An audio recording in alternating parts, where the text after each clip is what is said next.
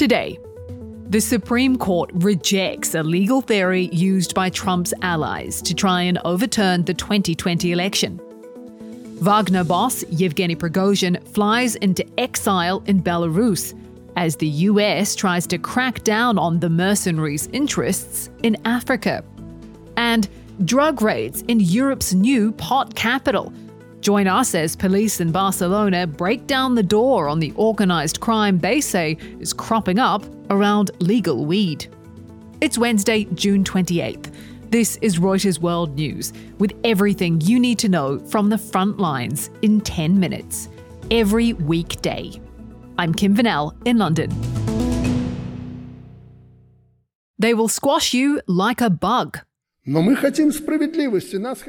what Belarusian leader Alexander Lukashenko says he told Yevgeny Prigozhin, the head of Russia's Wagner mercenary group, to get him to end his mutiny. It was apparently an emotional and expletive riddled phone call. Lukashenko also claims he persuaded Vladimir Putin not to kill the Wagner boss. Предложил Путину не торопиться. Prigozhin is now in Belarus as part of a deal brokered by Lukashenko. His Wagner fighters are also being offered the choice of relocating there. NATO leaders said that would create greater instability. Here's Lithuanian President Gitanas Nausėda. If Wagner deploys its serial killers in Belarus, all neighboring countries face even greater danger of instability. Now, if you're listening on Spotify, please tell us what else you'd like to know about the Wagner mutiny by answering the question attached to this episode. And now let's take a look at the rest of the headlines making news around the world.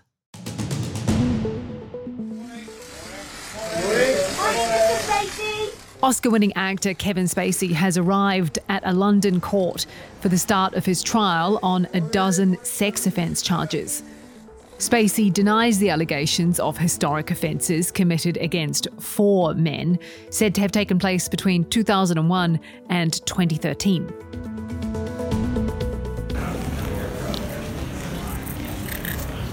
That's the sound of a man carving his and his girlfriend's name onto the wall of Rome's 2,000 year old Colosseum with a key. Italy has vowed to punish the unidentified tourist for the graffiti with a fine of at least $16,000 and a jail sentence of up to five years. Imagine waking up and finding yourself a year younger. I wouldn't mind it. That has literally happened in South Korea, where new laws came into force requiring only the international method of counting age to take effect. The change replaces the country's traditional method of counting age, where people are deemed to be a year old at birth.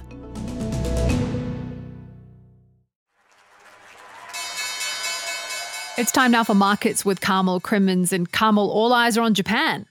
That is right. The yen is hovering near a 15 year low against the euro, and the authorities in Tokyo are under pressure to intervene to prop it up. The country's top currency diplomat, uh, yeah, that is a thing in Japan, said that they were watching developments with a strong sense of urgency, which is about as close as you can get to an outright ultimatum in finance ministry speak. The last time Japan intervened to support the yen, they spent $43 billion in just two days. So there's a lot riding on this.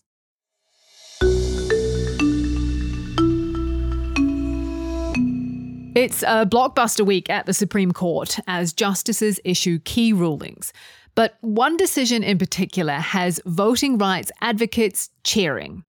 The court rebuffed a legal theory that would give state lawmakers almost unchecked power when it comes to deciding elections. The Conservative Court's 6 3 decision would make it harder to overturn the 2024 election as lawyers for Donald Trump tried to do after Joe Biden won in 2020. Political reporter Andy Sullivan is in Washington, D.C.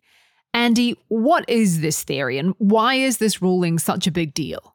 So, this independent state legislature theory was viewed as sort of a fringe idea that was not taken seriously until the Supreme Court agreed to take it up. And it's the idea that state legislators are the final arbiters of how elections are run. Now, as we've seen over the past two years with this conservative majority, they have been not afraid to overturn precedent and really shift the United States pretty dramatically to the right. People were worried that that was what was going to happen here with these elections and voting rights laws, and they didn't do that this time. Barack Obama has said that this theory threatened to upend democracy and dismantle the system of checks and balances. Is that how much was really at stake? That was an argument you heard from a lot of liberal groups, and I think that is coming in the context of the extremely polarized American political system right now. And this would give places like North Carolina and Wisconsin, which have very Republican legislatures, overseeing competitive states would have given them more power to sort of set the rules for elections and would have definitely eroded the checks and balances that are in place now.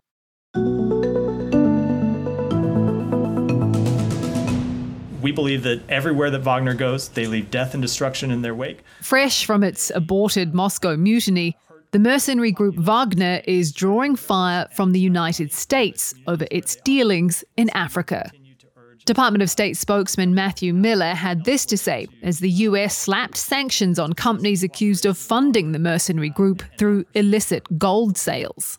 They hurt local populations, they extract minerals and extract money from the communities where they operate. And so we would continue to urge governments in Africa and elsewhere to cease any cooperation with Wagner and not pursue any further. In Mali and Central African Republic, Wagner plays a central role in long running conflicts. But the sprawling business empire that funds its militia is now the focus of international authorities. Giulia Paravicini in Nairobi has been looking into their finances. Giulia, what does Wagner do in Africa? Their presence is not only a military presence in countries like CAR and Sudan, Wagner also has business interests ranging from mining concessions, they have gold, diamonds, and timber concessions, to businesses like beers. You mean like what beers that you drink? Yeah, beer. They run a beer factory in the Central African Republic, a very big one. Wow, okay. And also, they produce cheap vodka. Right. What might the revolt in Russia mean for those African nations that have Wagner presence? There is clearly some uncertainty with respect to what will happen, and we have to wait and see. But it might have an impact on the comfort that these governments feel vis a vis trusting Wagner or Russia in the future because being protected by a private military is different than being protected by a military of another nation.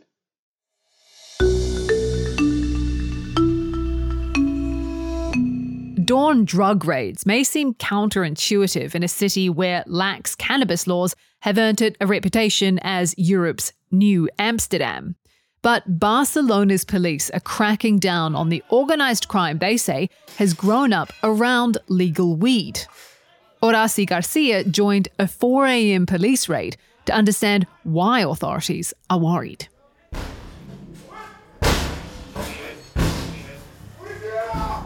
They start pounding the door. They say it in Spanish like, get out, get out, and put the hands in the air inside, they find around 800 marijuana plants. The police, they value the seizure around 250,000 euros. We think the profit the organization can take all over the year will be around 1 million euros. But all of this hemp is not going to Barcelona. Inspector Sayeras explained us that Catalonia is exporting marijuana and importing organized crime. És un negoci que dona tants diners the organizations are coming here and they are trying to establish here to produce marijuana. Because a sole gram of hemp can be sold in the Spanish market around 6 euros. Crossing the French border, double the price. So in France, these 6 euros, they become 12. Cross another border and reach Central or Northern Europe, the price will triple or quadruple. So last year, they say three times more than in 2021 and arrested 2,000 people 60% of arrests last year from Europe, from Morocco, and Latin America. These groups, they can increase the growing level of violence and the number of firearms mostly used to protect the plantations. And police is fearing then Catalonia can become the backyard of uh, marijuana production from Europe. I'm Horaci Garcia, reporting from Barcelona. That's it for today's edition of Reuters World News. We'll be back tomorrow with our daily weekday news show, bringing you everything you need to know about your world in 10 minutes. To make sure you know what's going on in the world, don't forget to subscribe on your favourite podcast player or download the Reuters app.